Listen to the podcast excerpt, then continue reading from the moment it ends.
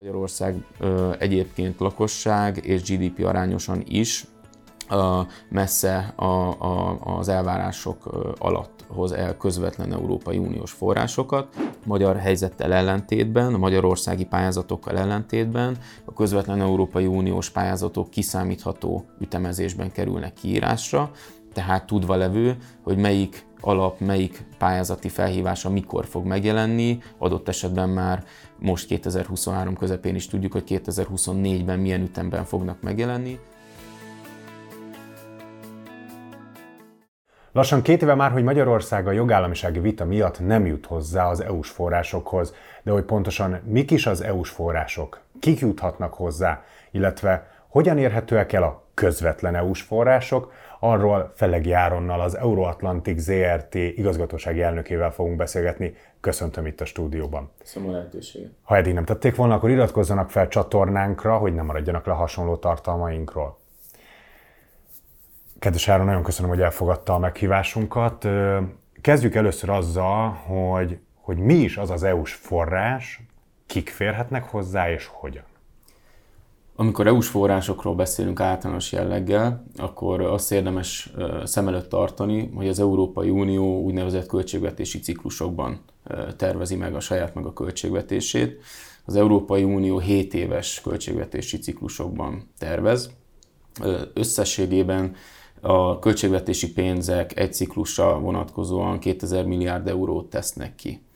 Ez a 2000 milliárd euró, mi az Európai Unió költségvetését jelenti egy adott ciklusban, nevezetesen a mostani 21-27-es ciklusban. Ez a, ez a teljes költségvetés nagyjából két fő csoportra bontható, hogyha, hogyha kategorizálni vagy definiálni szeretnénk az EU-s forrásokat.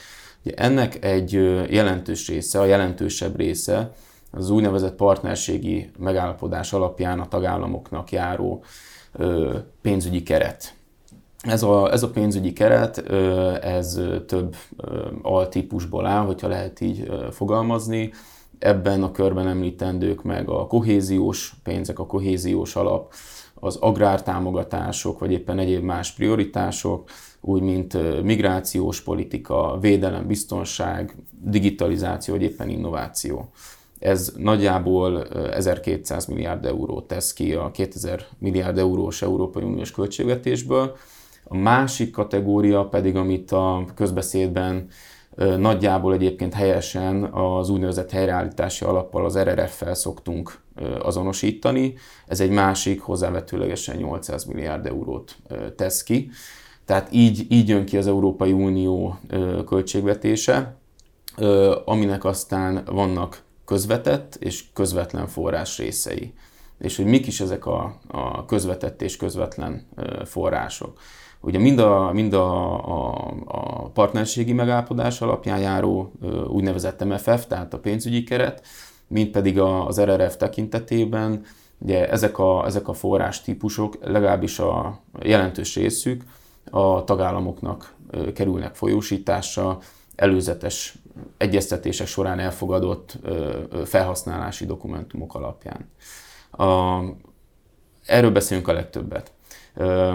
És a, és a általad is említett jogállamisági feltételek, amiket az Európai Unió meghatároz azért cserébe, hogy a tagállamok hozzáférjenek ezekhez a forrásokhoz, ezeket, ezeket befolyásolják.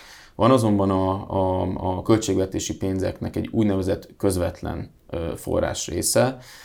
Ez nagyjából egyébként ebben a, ebben a ciklusban hozzávetőlegesen 340 milliárd eurót tesz ki, tehát érezhetően a közvetett, tehát a tagállamoknak közvetlenül közvetetten aztán a tagállami szereplőknek, de direktben a tagállami kormányoknak juttatott forrásokhoz képest egy kisebb, de mégiscsak jelentős hányada az Európai Uniós forrásoknak.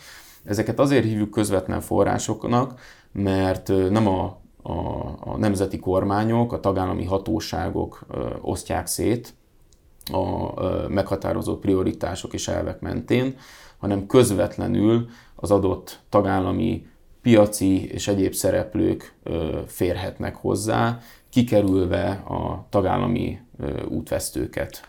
Mielőtt kicsit részletesebben is beszélnénk ezekről a közvetlen forrásokról, amiről szerintem kevesebbet lehet tudni. Előtte még arról beszéljünk egy picit, hogy kik azok, akik EU-s, EU-s forrásokhoz pályázhatnak, hozzáférhetnek. Nyilván minden egyes pályázati dokumentáció, amikor megnyitják, az tartalmazza ezt, de talán az átlag emberek nem feltétlenül tudják azt, amikor van akár egy kis vállalkozásuk, hogy igen, ő is jogosult lenne egy, egy a cégéhez arányos méretű pályázatra pályázni, hozzáférni, Ö, illetve ez miért lehet így, hogy, hogy, hogy nem feltétlenül annyira erős a kommunikáció, amikor meg megnyílik egy-egy újabb, valamilyen elérhető pályázat, ami nagyobb tömegeket, szélesebb tömegeket, vállalkozói rétegeket érhet el? Ez fontos kérdés, ha szabad, akkor a végéről kezdeném, hogy miért is nem elterjedtebb ez a egyébként a pályázási folyamatban való részvételre alkalmas és jogilag is megfelelő magyar cégek körében. Ennek ugye számos oka lehet, egy, egy nagyon fontos ok szerintem, az az, hogy az elmúlt évek, mondjuk úgy, hogy az elmúlt bő tíz év hazai pályázati lehetőségei és állami támogatási konstrukciók egyszerűen túl jók voltak, hogyha, hogyha szabad én egyszerűen fogalmazni, tehát olyan széles spektrumon tudtak válogatni a cégektől az egyetemekig bezárólag a, a hazai szereplők, a mind az Európai Uniós forrásból lebonyolított, de tagállamok, így Magyarország által kiírt pályázatokon, ebből ugye mondjuk az, hogy a, az operatív programok rendszere a legismertebb és legelterjedtebb ö, ö, ö, támogatási forma, tehát mind ezekből a forrástípusokból, mind pedig a hazai magyar költségvetési pénzből folyósított állami támogatásoknak egy olyan ö, széles spektrum állt rendelkezésre, hogy nagyon nem fektettek időt és energiát a szereplők többsége legalábbis abba, hogy, hogy a közvetlen Európai Uniós források irányába tekintsen. Azért mégiscsak a, a hazai jól bevált támogatási konstrukciókhoz képest, lásd operatív programok, ezek az, a közvetlen Európai Uniós források azért mégiscsak, ha, ha ráadásul információ hiányul is küzdünk ebben a tekintetben, azért bonyolultabbnak tűnnek ezen pályázni. Tehát kezdve talán a legbanálisabb feltétellel, de angol nyelven kell elkészíteni a dokumentációt, legalábbis nagyon érdemes angol nyelven megírni, aztán beadni a pályázatot. Hogy a következő szűk keresztmetszetet említsem, jellemzően nemzetközi konzorciumban szükséges pályázni, tehát nemzetközi partnerségek, nemzetközi együttműködések nélkül vajmi kevés esély van a sikeres közvetlen Európai Uniós forrás lehívására. Egészen pontosan mit jelent? Hogy valamilyen konzorciumban kell részt venni? Ezt hogyan Határon átnyúló konzorciumban kell részt venni, tehát ez azt jelenti, hogy a pályázói kör, akik sikeres pályázat esetén, nyertes pályázat esetén a kedvezményezettek lesznek, konzorciumot kell, hogy alkossanak, és ezek a konzorciumok határon átnyúlóak kell, hogy legyenek, tehát más magyar pályázók esetében más Európai Uniós partnereket is szükséges az adott pályázathoz találni, ahhoz a projekthez, amit a pályázat keretén belül megkívánnak valósítani, ahhoz nemzetközi együttműködők kellenek, nem elég, hogyha csak önmagukban, vagy más magyar partnerekkel pályáznak. Ez ugye érezhető, hogy egy komoly feltétel és egy komoly szűrőt is jelent, mind a pályázók, mind a, mind a projektek esetében. Tehát én, én nagyjából így határoznám meg azt, hogy miért is tartunk most ott jelenleg, hogy Magyarország egyébként lakosság és GDP arányosan is messze a, a, az elvárások alatt hoz el közvetlen Európai Uniós forrásokat. Ez annak tudható be egyrészt, mert a hazai pályázati és támogatási konstrukciók a piaci igényeket lefették az elmúlt időszakban, másrészt pedig azért hozzátenném, mielőtt ennek az a érzete lenne, hogy a magyar vállalkozásokat hibáztatom ez ügyben, hogy ez nem egy magyar sajátosság, tehát amíg a a, a nyugat-európai tagállamok a közvetlen források túlnyomó többségét hozzák el, addig nálunk közép-kelet-európai régió szinten, de még a, a, a, a déli tagállamok esetében is azért a, az aránya a közvetlen források lehívásának messze elmarad a nyugat-európaitól. Ez Magyarországon mit jelent a számok nyelvén? Hát az, az előző ciklust, a mostanit megelőző ciklus számait érdemes idézni. Most még azért túl korán vagyunk ahhoz, hogy a jelenlegi költségvetési ciklust elemezzük ebben a tekintetben, ott kevesebb, mint a közvetlen források 1%-át hozták el magyar szereplők, nyerték el pályázatok útján 0,9%-ot. Erre vonatkozóan említettem azt, hogy ez mind GDP arányosan, mind lakosság arányosan elmarad az elvárt eredményektől. Hogyha az 1%-ot nézzük ezt az euró a teljes büdzsére vetítve? Igen akkor az nem annyira rossz, de nem annyira rossz, mint hogyha lehívható nem, nem, nem, százalékáról lenne szó, világos. Hogyan lehetne elsősorban ezen javítani, változtatni, hogy, hogy ezeket a közvetlen EU-s forrásokat is a magyar vállalatok hatékonyabban el tudják érni, illetve hogy első halásra, amikor konzorciumban gondolkodunk, akkor nekem az ugrik be, hogy azért ezek egy bizonyos vállalatméretet elvárnak, tehát azért akár kérnek nem tud neki. Először is azt fontos tisztázni ezáltal válaszolva az előző kérdésre is, hogy a kedvezményezettek köre rendkívül széles. Tehát itt nem hogy KKV-k, de adott esetben még startupok is tudnak indulni közvetlen Európai Uniós pályázatokon. Startupoktól kis- és középvállalkozásokig, nagyvállalatoktól, egyetemekig, önkormányzatokig adott esetben bezárólag számos szereplő tud sikeresen indulni ezeken a pályázatokon. Ami nagyon fontos, és nem véletlenül említettem a, a, az elvárások között el, elsőként az angol nyelv mellett a nemzetközi konzorciumokat, ez gyakorlatilag, hogyha lehet így fogalmazni, akkor az alfája és omegája a sikeres nemzetközi szereplésnek. Az, hogy úgy fogalmazok, egy kötelező szakmai minimum, hogy, hogy nemzetközileg is helytálló, jó szakmai tartalommal rendelkező projekteket kell kidolgozni, és aztán kell ezeket megpályáztatni. Tehát ez a kiindulási pont, de ezt követően a megvalósítás során be kell vonni külföldi partnereket. Úgyhogy ketté bontanám a, ezt a részét a, a, a tudnivalóknak, egyrészt a nemzetközi kapcsolatépítés, egy kapcsolati háló felépítése, Európai Uniós szintű úgynevezett piacra lépés, még hogyha ez nem is úgy termékkel vagy szolgáltatással történő piacra lépés, hanem kapcsolatépítés értelemben vett külpiacra lépés, de ez nem megspórolandó.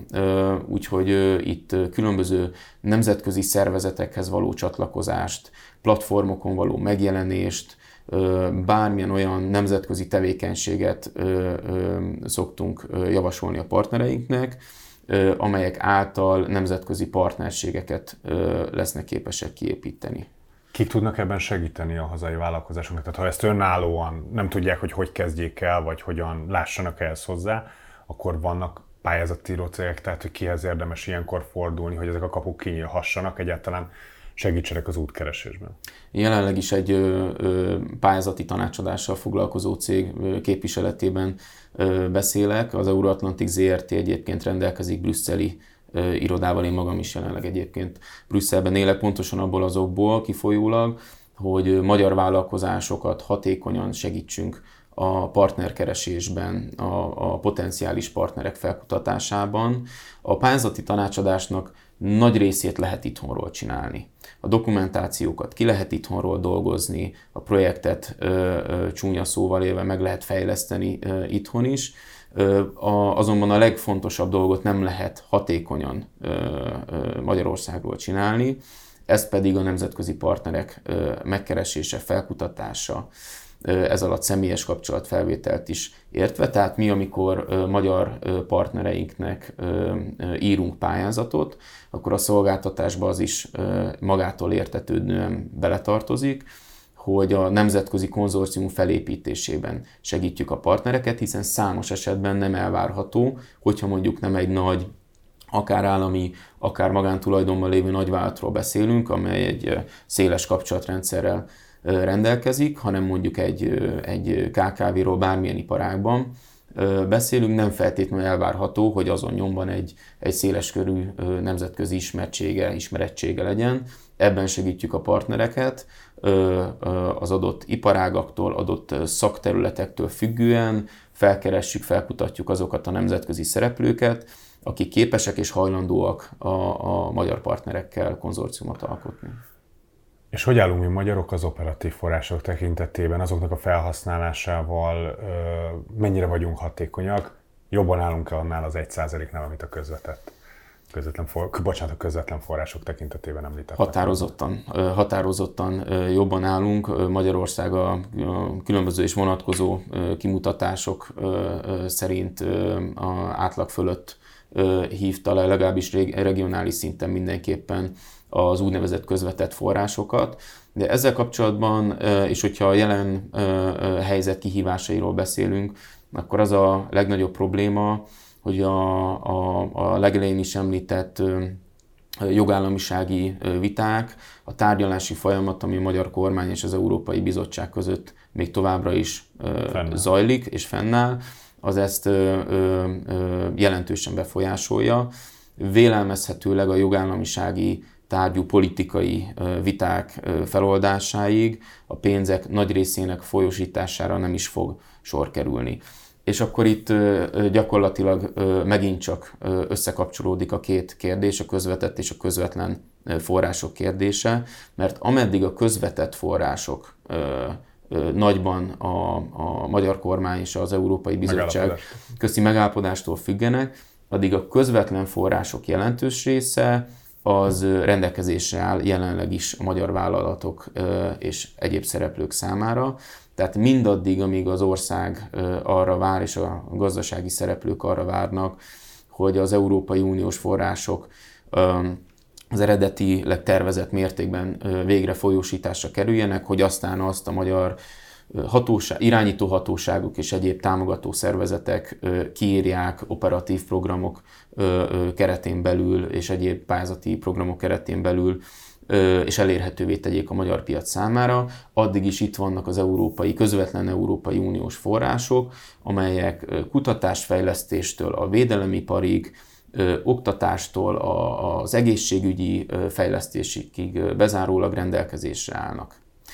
Ezen a ponton elnézést, még bocsánat, mindenképpen meg kell említeni azt, hogy a, a magyar egyetemek helyzete az reflektorfénybe került az elmúlt időszakban, mert talán mondhatni, hogy precedens nélkül a, a, a jogállamisági viták ö, ö, ö, kiterjedtek a közvetlen Európai Uniós források egy részéről. És én pont az előbb említettem, hogy ezeknek az a egyik legnagyobb előnye, hogy a különböző politikai ö, ö, csatározásokat kikerülve Függetlenül. már most is elérhetőek.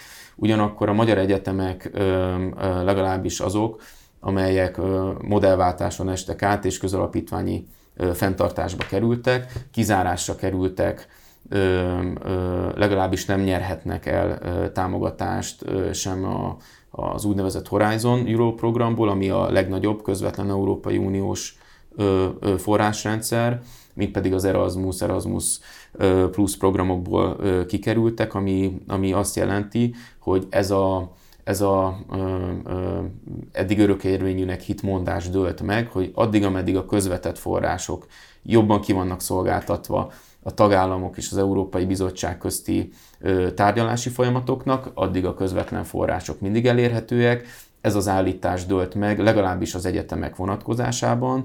Ettől függetlenül az a mondás továbbra is igaz, hogy addig is, ameddig a, a közvetett európai források nem érkeznek meg Magyarországra, mindenképpen javasoljuk, hogy időt és energiát fordítsanak magyar szereplők a közvetlen forrásokra. Mekkora versenyhátrányt jelent a magyar vállalatok, magyar egyetemek számára a jelenleg kialakult helyzet, hogy a közvetett források tolódnak, csúsznak, lényegében időt veszítenek ezek a cégek? Jelentőset, hogyha, hogyha lehetek őszinte.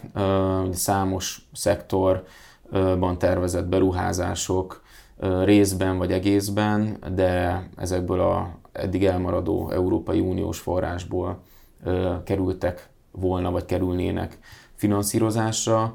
Itt egyébként, ha már a, az egyetemeket említettem, akkor a felsőoktatási intézményrendszer és az ipar együttműködését segítő, megalapozó úgynevezett technológiai és ipari parkok rendszer egy jó példa, ami egy komoly felzárkózás lenne, még nem úgy fogalmazok, hogy lett volna, hanem lenne, mind a, a felsőoktatási, kutatásfejlesztés és innovációs ökoszisztéma, mint pedig az ipari egyetemi együttműködések tekintetében. Ezek nagyon komoly fejlesztések lennének, amik számos felsőoktatási intézményt érintenének. Ugyan vannak megvalósult jó példák, de nem rendszer szinten, rendszer szinten továbbra is váratnak magukra ezekre a, ezek a beruházások. Ez például egy, egy, egy komoly hátrány, hogy ezek nem tudnak megvalósulni. Ez most egy kiragadott példa, egy kiragadott szektor tekintetében, de számos ilyet lehetne említeni még. Mi a teendője annak, aki a gyakorlatban is szeretne részt venni ezeken a pályázatokon, és mondjuk szeretne közvetlen EU-s forrásokhoz jutni?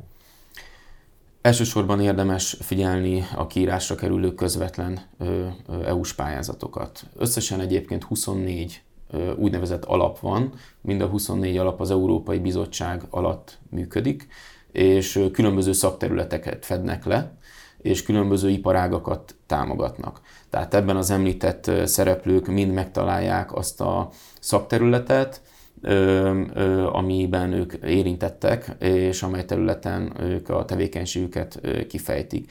Itt, ahogy említettem, a, a kulturális tevékenységtől egészen a védelmi iparig bezárólag számos lehetőség van. Ezeket érdemes figyelni, és onnantól kezdve, hogy kiírásra kerülnek közvetlen Európai Uniós programok, érdemes vagy szakértők, vagy pedig saját kapacitás segítségével, de de, de idegen szóval szkennelni ezeket a lehetőségeket, tisztában lenni az elvárásokkal, a jogi és administratív és pénzügyi megfelelőségekkel, miknek kell megfelelni ahhoz, hogy egy adott szereplő indulni tudjon ezen az adott pályázatokon. Ezek egyébként mindig a felhívásokban vannak meghatározva. Nagyon fontos, hogy az összes közvetlen Európai Uniós pályázat típus a, ugyanarra a dokumentációs struktúrára épül, tehát aki egyszer már indult közvetlen Európai Uniós pályázaton, az nagyon nagy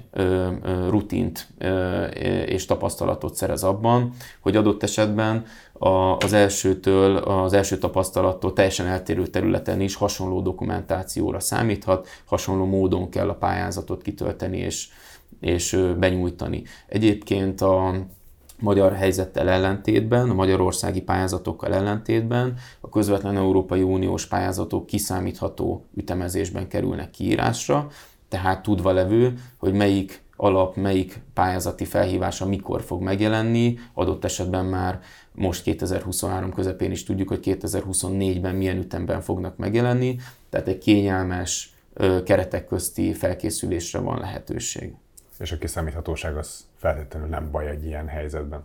Felegárónak nagyon szépen köszönöm, köszönöm hogy elfogadta meghívásunkat, és itt volt. Önöknek pedig köszönjük a megtisztelő figyelmet. Ha eddig nem tették volna, akkor iratkozzanak fel a csatornánkra, és az elhangzottakhoz pedig szóljanak hozzá a komment szekcióba. Én ezúton köszönöm megtisztelő figyelmüket. A következő alkalomig a viszont hallásra, viszontlátásra.